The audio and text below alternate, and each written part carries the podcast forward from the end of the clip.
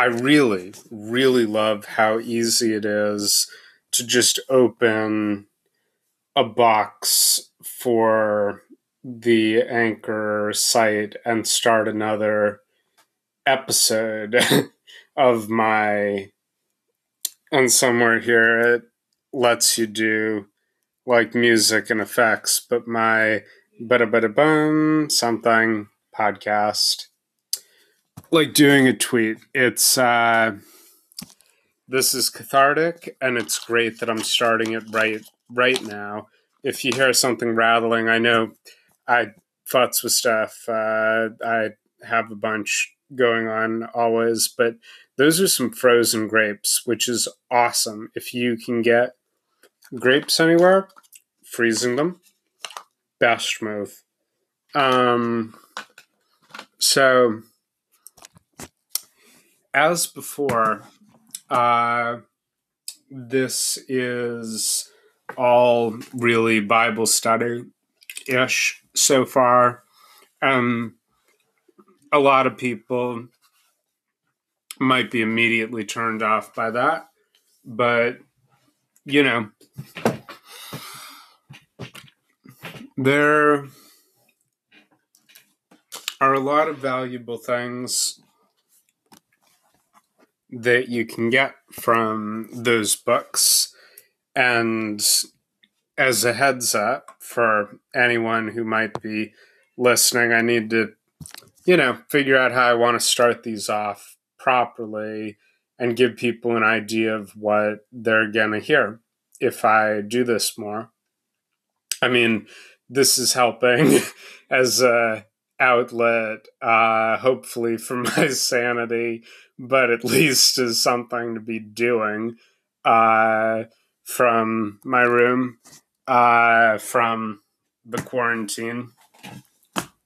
And I know it'll speak to a lot of people.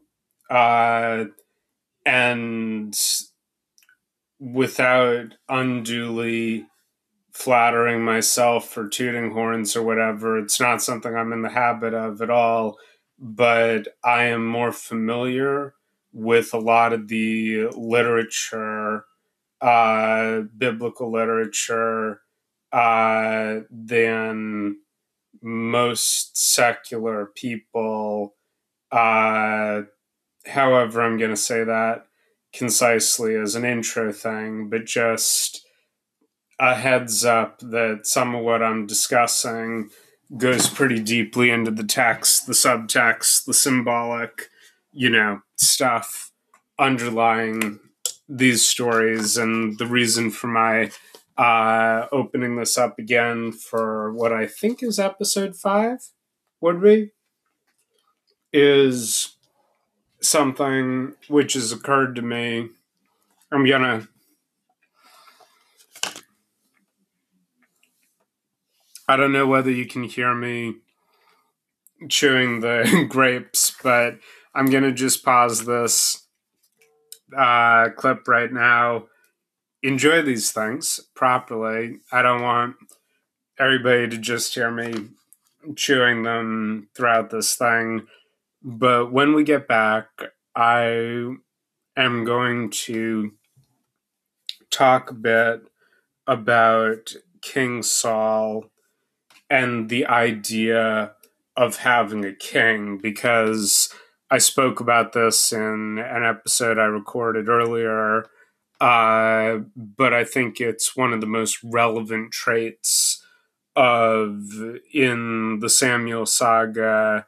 Uh, this is one of the reasons that it speaks to me and to us, to our world, whether you like it or not, whether you're interested or not uh, the whole point of Saul and the way he's portrayed in the story is that he is a bad king.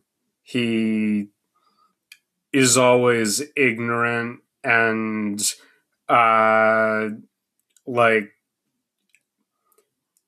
there are a bunch of qualities in him that are true of bad leaders uh, just in a timeless sense. But there is something about the idea of a savior in a king that uh, something just occurred to me that makes this feel especially relevant.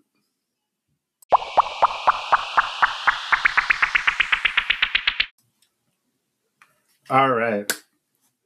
Those were some very good frozen grapes. Uh, I still recommend that strongly. And of course, uh, even if you get them from the store and they say triple washed on them, you want to wash them again.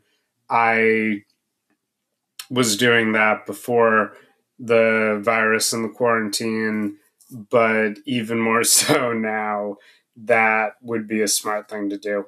Heads up. So, back to Saul and the original. Uh,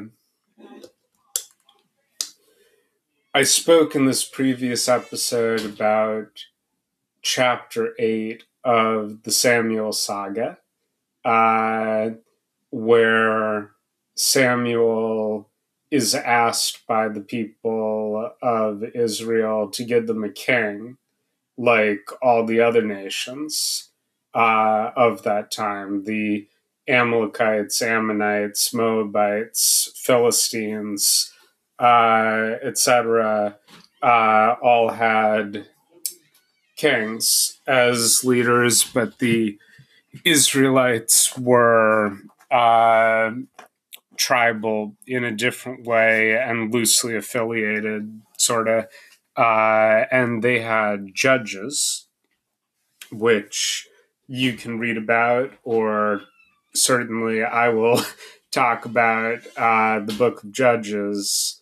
Uh, but I think the most telling uh, quote, something I love from Judges, I have it at hand. It's uh, chapter 21, verse 25 uh, not something to shout high and mighty from a pulpit, but rather very uh, a very sharp little observation of people, which is that in this time there was no king in Israel, and so all the people did what was right in their own eyes.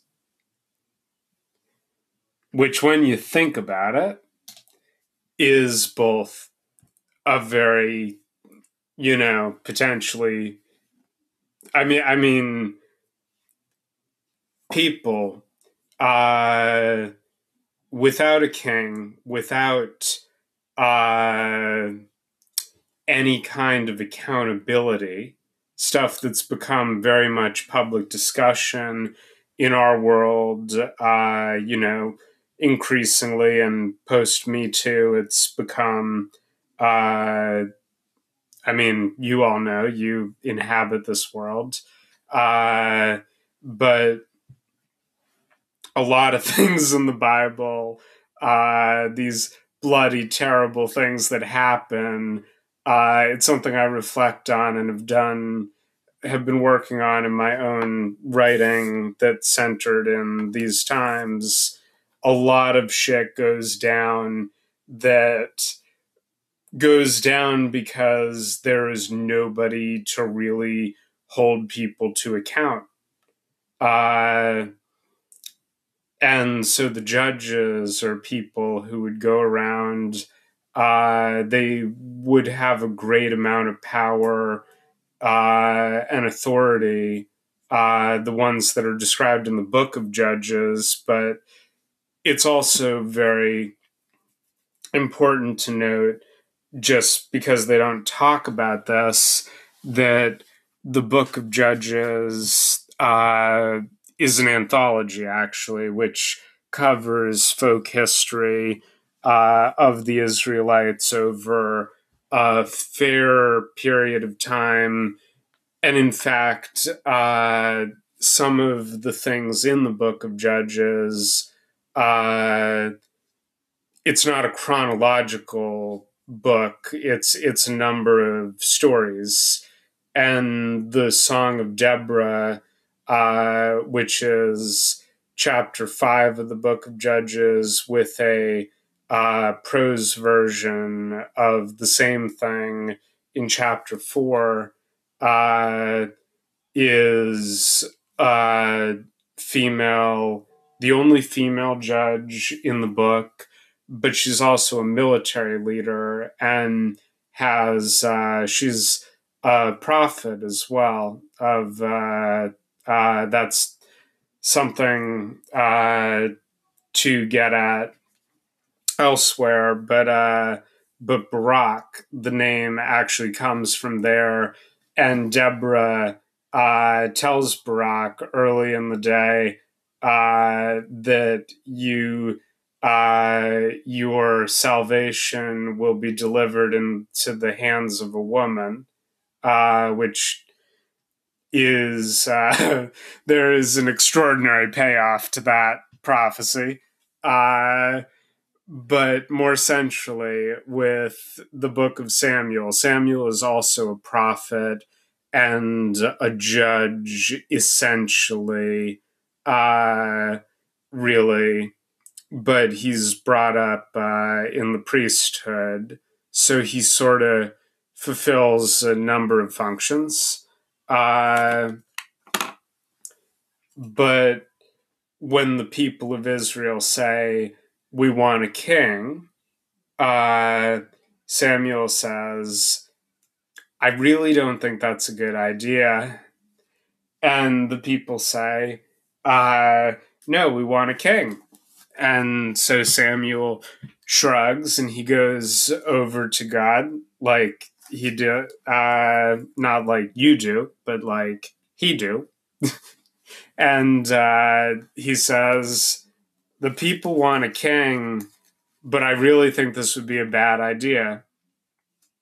And this is in the book. I know i'm speaking lightly and i know i need to figure out the right pace i don't i know you know this is a lot uh, to unpack if you're not familiar with all of it.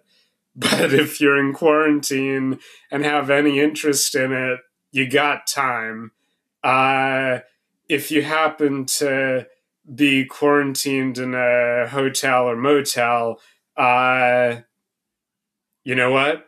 This this is an Oprah moment. This is the first thing I'm gonna put into the intro. The look in your bedside uh, drawer. Hang on. All right. Now I'm really getting the hang of this. You can. I have been afraid to press stop or pause or whatever, but now that I can see it's easy to uh, essentially pause and then drag and drop these segments over to the side. If you have not got one of these podcasts yet, uh, it's the easiest thing in the world. Anchor.fm, sign up, start it. If you're talking to yourself alone in quarantine, you might as well not be alone. Whichever way that, so that makes sense. Uh, because this is off the cuff late in the evening. Not that time really matters anymore in certain ways because I'm not leaving and no one's expecting me to show up anywhere in the near future.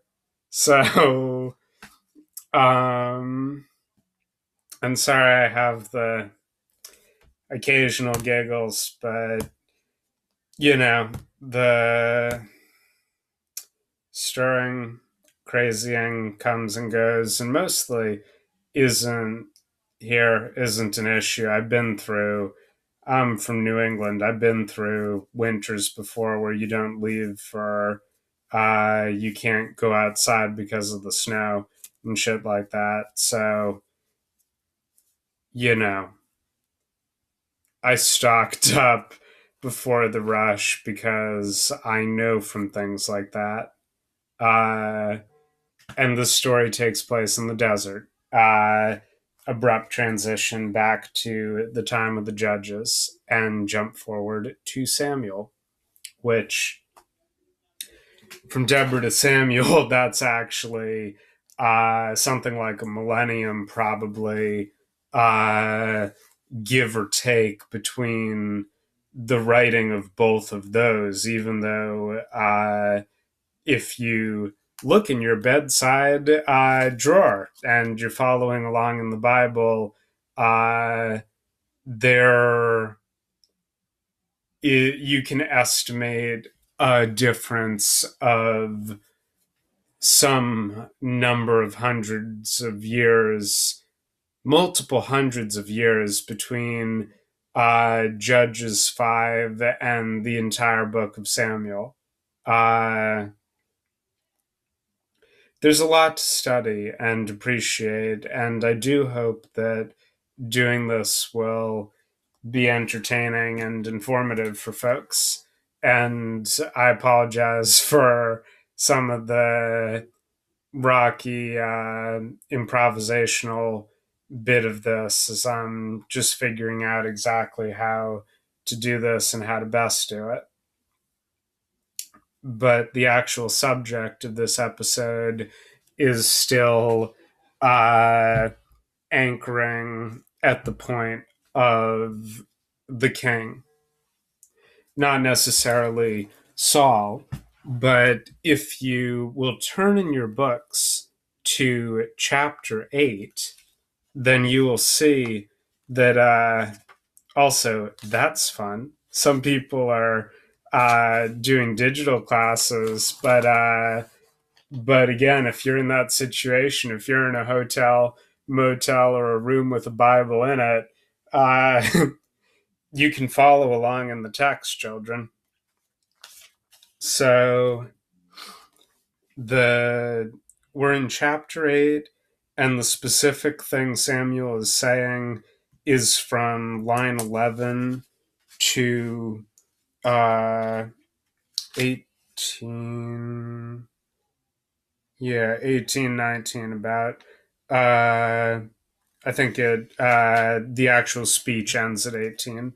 So, uh, in case you don't have a Bible to hand, uh, and also in case your translation or you're reading it without this context might be obtuse, part of what I'm doing here is trying to make it more accessible. So, basically, uh, Samuel has gone to God and said, I think, uh, you know, having a king would be a really bad idea.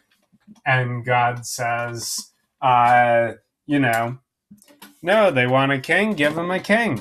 And so Samuel says, all right, fine. And he goes back and says to the people, uh, I'll, you know, find a king but he isn't happy about it. And specifically, what he has to say is really a speech. You can listen to this with uh, considering that this is talking about the dangers of monarchy and auto- autocracy, excuse me, uh, autocrats, people who would want to impose their will, uh, and you know that folks don't have, uh, you know, people who want to impose their will on everyone, and in the whole book of Samuel, there are a number of kings, and the book uh, the saga, the Samuel saga, there's a lot to be made about leadership and kingship. But the first we're hearing of a king, really hearing about a king, uh, is when Samuel opens his mouth against his will and warns everyone that this will be the practice of the king who will reign over you. Your sons he will take and set for himself in his chariots and in his cavalry, and some will run before his chariots. He will set for himself captains of thousands and captains of fifties to plow his ground and reap his harvest, and to make his implements of war and the implements of his chariots. And your daughters he will take as confectioners and cooks and bakers. And your field, best fields and your vineyards and your olive trees he will take and give it to his servants. And your seed crops and your vineyards he will tithe and give to his courtiers and to his servants. And your best male and female slaves and your cattle and your donkeys he will take and use for his tasks. Your flocks he will tithe, and as for you, you will become his slaves. And you will cry out on that day before your king, whom you chose for yourselves, and he will not answer you on that day. And the people refused to heed Samuel's voice and said, No, a king there will be over us, and we too shall be like all the nations, and our king will rule us and go out before us and fight our battles. And there are a few more lines to the chapter, but that's really the note that I want to shift on to where we are now because we have this uh, this cruel monster right now who uh you know if you aren't into the biblical stuff or versed in all of this you know you might not look at this closely enough to uh this is why i'm drawing it out. But when it says a king who will go out before us and fight our battles, that actually, uh, hang on a minute. Uh, that's actually an incredible connection to chapter 17, uh, which we will definitely get to as well. But that's something Saul specifically does not do is that uh, just like now, where the reason that you chose a king, the qualification for being a leader is that you are supposed to look out for people and do the best for the people who rely on you. God damn it. And when Samuel says, uh, that you will cry out, and the king who you chose for yourselves will not answer you on that day. That's uh, people who go, oh my gosh, in the Bible it totally predicts Trump or something. That is not what's going on here uh, at all actually. What it is, is it's a very keen observation of human nature. And at the moment, we are experiencing such an extreme example of this callous, fatuous idiocy and casual cruelty.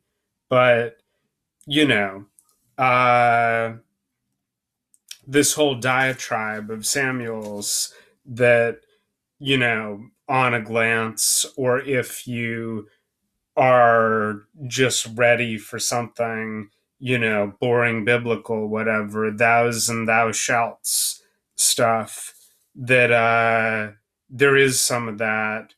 Uh, and now that that's really the substance of what I wanted to say and point out is that this whole speech and moment is very much of our moment uh, at the outset of this quarantine and everything that has brought us here, uh, very specifically in terms of leadership that could give a fuck if you live or die. Uh, it's a matter of whether they can make money off it.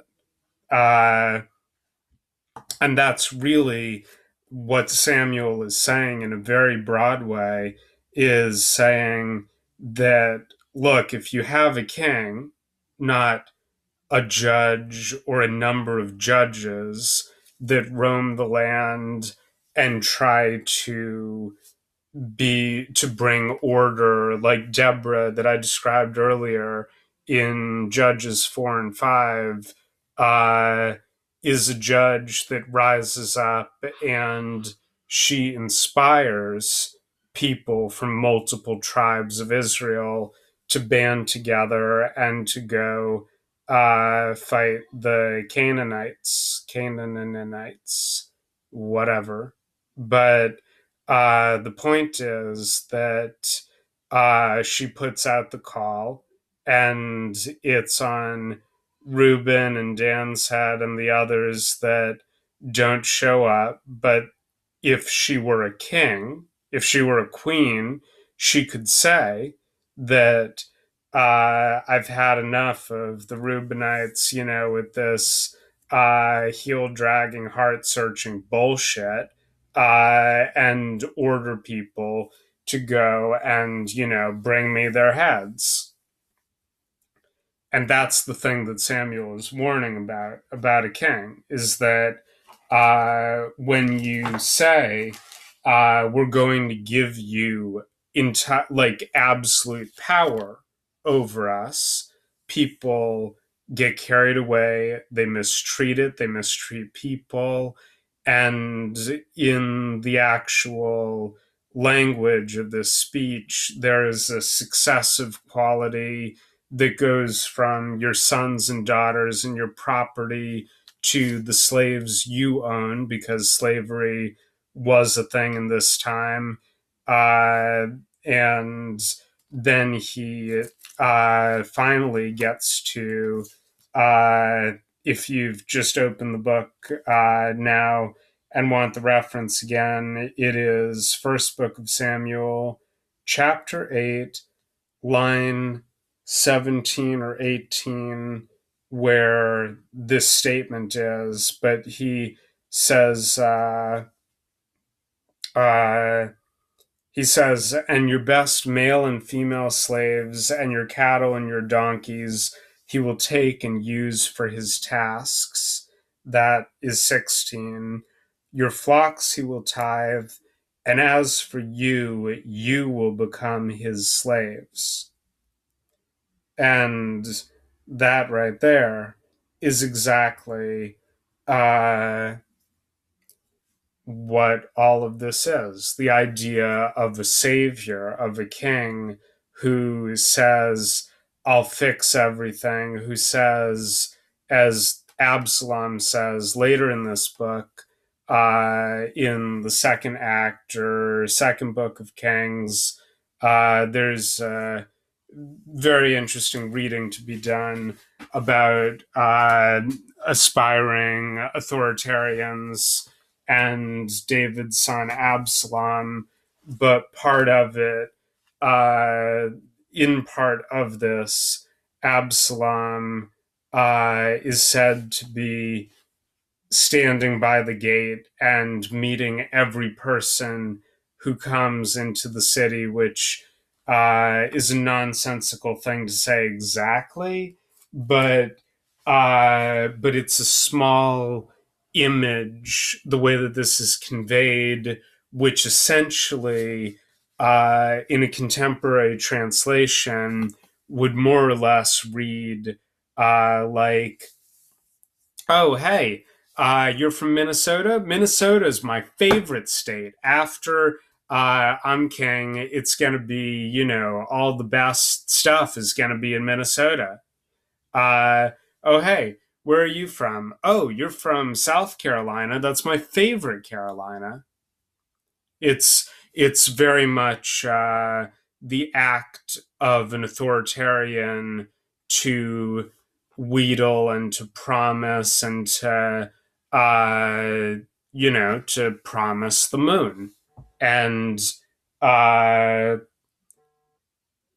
we see different kings in this book, and there's actually a whole separate uh, the books of kings that follow the uh, Samuel saga.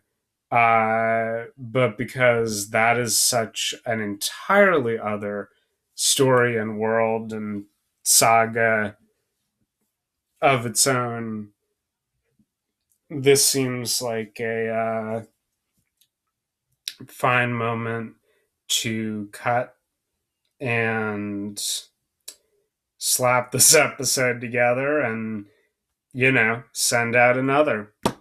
No reason I can't do this every day. I am having fun, and I hope that uh, people will get something from this, and we'll see where it goes. Stay safe, remain indoors. Uh, even if it's not the Bible, pick something up and actually something uh, with paper, uh, not on a screen, and uh, read a book.